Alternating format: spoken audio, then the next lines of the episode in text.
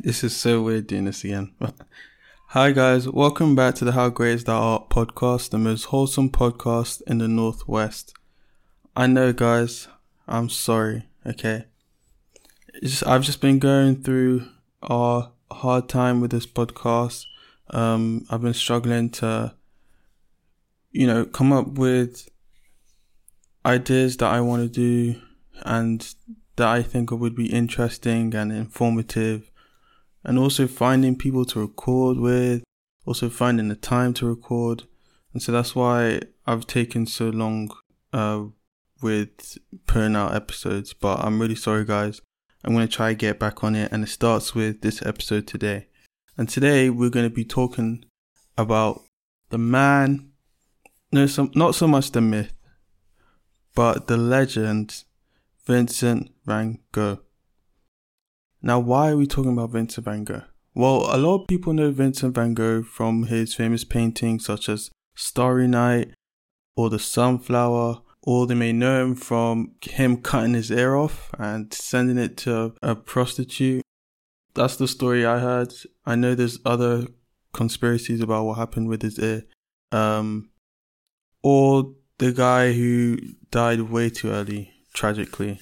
You know, uh, some said it was suicide. Some say he got shot by a, kid playing with a gun in a field. Um, there's a lot of conspiracies and weird stuff about Vincent van Gogh, but one thing that is never really mentioned is how religious the man was. To the point where if he was successful in becoming a priest, he may have never been the man we know today.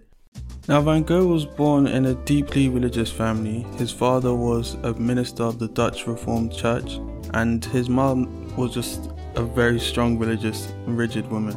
In one of hundreds and hundreds of letters to his brother Theo, he described his childhood as austere, sterile, and cold, which doesn't sound too great, but it's understandable when you see what he went through. In his developmental years, he bounced from school to school, going from village school to boarding school to middle school, all through which he was deeply unhappy. It was also around this time where his love for art started blossoming. His mum encouraged him to draw, and he took a liking to it, seeing it as a way of expressing himself. During his time at middle school, he was taught by very successful artist Cornelius Constant. Hit, hit. I'm not even gonna try to pronounce his last name. Um, but he had a more impressionist kind of style. His philosophy was to uh, to reject technique and capture the impression of nature and objects rather. Around age 20, his life took a turn for the best though.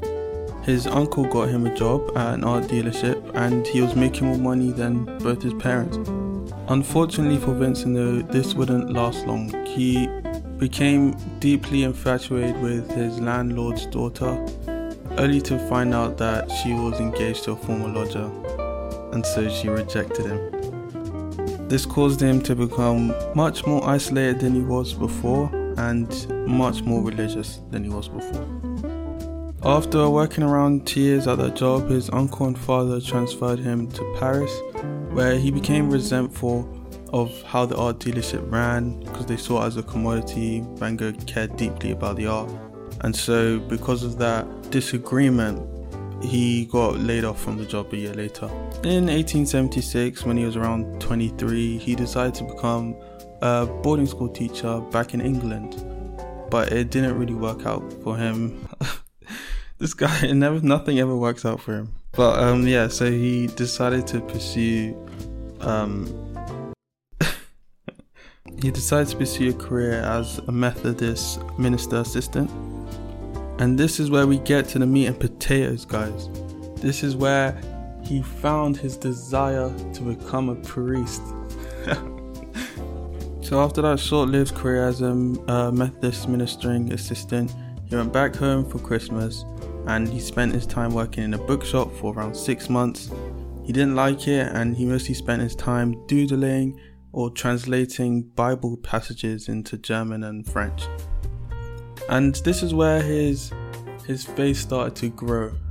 Um, he became very pious and monastic, and to fuel his religious conviction, his parents sent him to live in Amsterdam with his uncle Johannes, who was a respected theologian in the city. It was around this time that Vincent was preparing to study at the University of Amsterdam. Uh, he wanted to do a degree in theology, and around this time, he was immersing himself in the Christian faith. He preached a couple sermons. You can actually check out one of his sermons if you type in Vincent van Gogh sermon on Google. Um, I will say it is a bit of a slow burner, and apparently they weren't that well received. Um, but it's just cool seeing an artist I respect have like a sermon out there. I think that's really cool. Unfortunately, though, after 15 months of long, hard studying and preparation, he only went and bottled it. He failed the entrance exam this guy just can't catch a break. So, what did he do? He left his uncle's house, he went to Brussels, he tried to get into a missionary school, did the three month trial, and was deemed unqualified. Now, the saddest thing about this is that during this time, Vincent wrote hundreds and hundreds of letters to his brother Theo. Um, and you can actually read the letters online and you can just see the emotions he was going through and like the excitement that he had while writing these letters to his brother. Like let me let me just read an extract from one of them. So this is letter 74 uh 26th of August 1876. So this was during that time where he was studying uh, for the exams. So he says here, he says,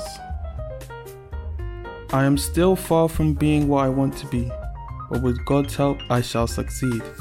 I want to be bound to Christ with unbreakable bonds and to feel these bonds, to be sorrowful yet always rejoicing, to live in and for Christ, to be the one of the poor of his kingdom, steeped in the leaven, filled with his spirit, impelled by his love, reposing in the Father with the repose of which I am wrote to you in my last letter to become one who finds repose in Him alone, who desires nothing but Him on earth, and who abides in the love of God and Christ, from whom we are fervently bound to one another.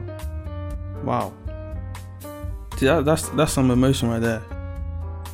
And it shows how deeply in this he was, how deeply religious he was.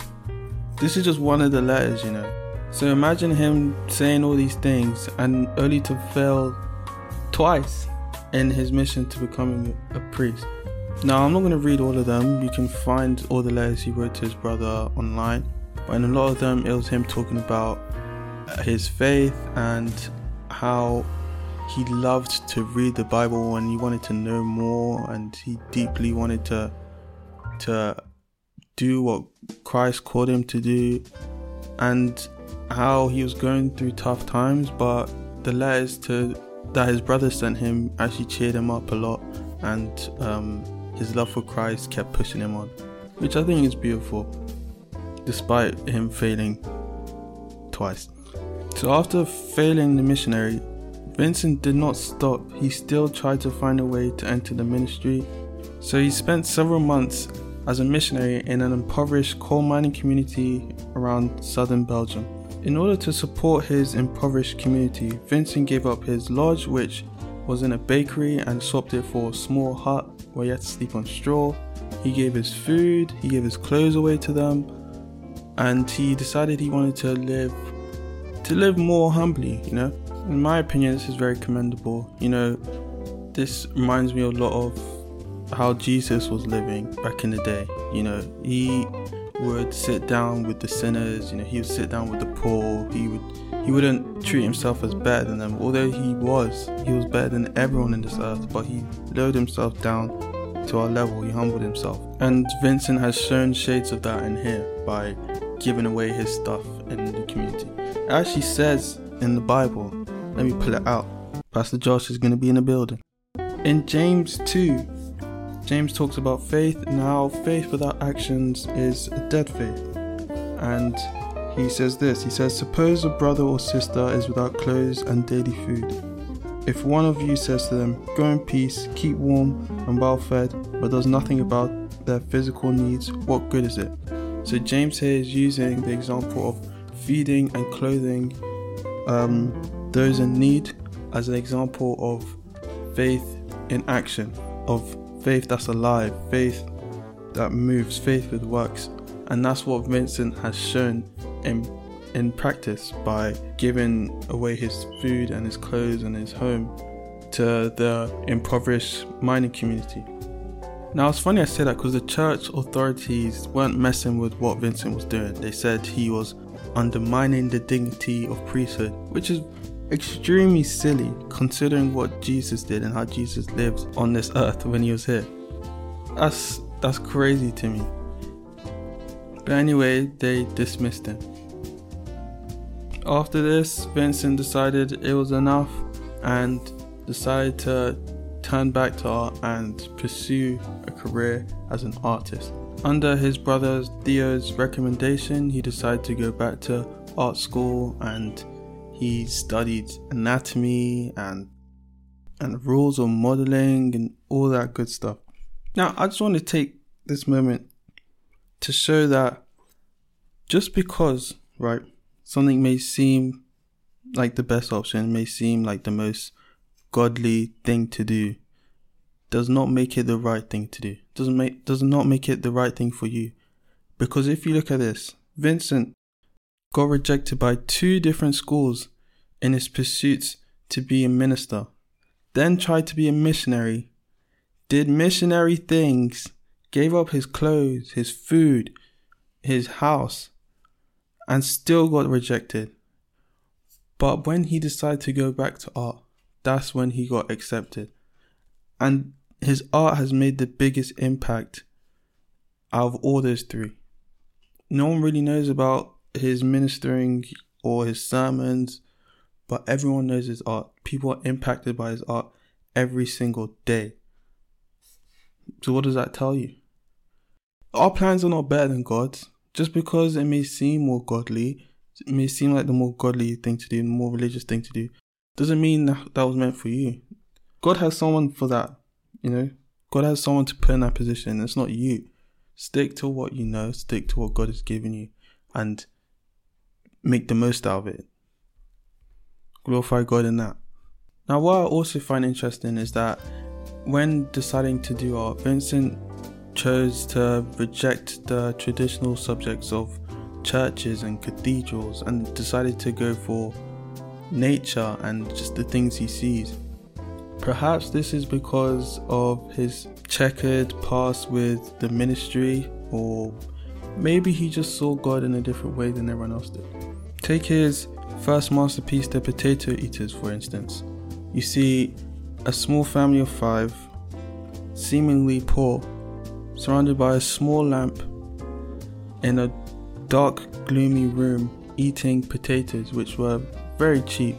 And when you look at the painting, it's like you can tell that he sees something sacred in it.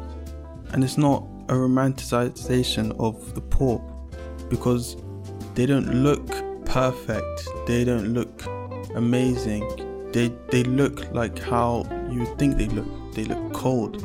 The, the colors he used are dark and gloomy and horrible. But at the same time, they just look like a regular family. They aren't crying and upset. At the same time, they're not gleeful and happy because that's just how they were at the time. There's like a sense of purity to it, you know? It just seems so real.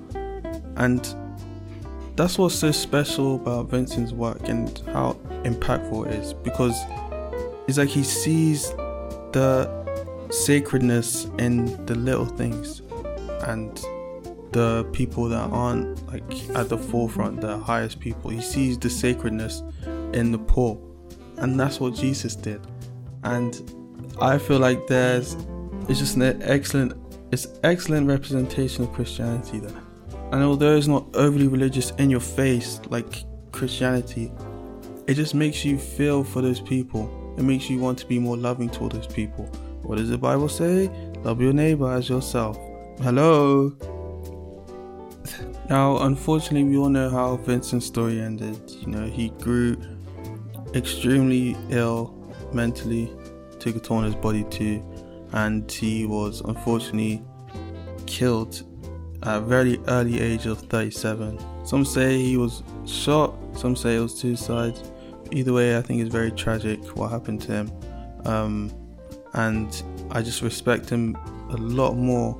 Like I respected him before, even before knowing that he was a Christian, just because I just loved his work and how expressive it was. But at the same time, the subjects were so simple, and now I know his religious background. It just makes it even better for me personally.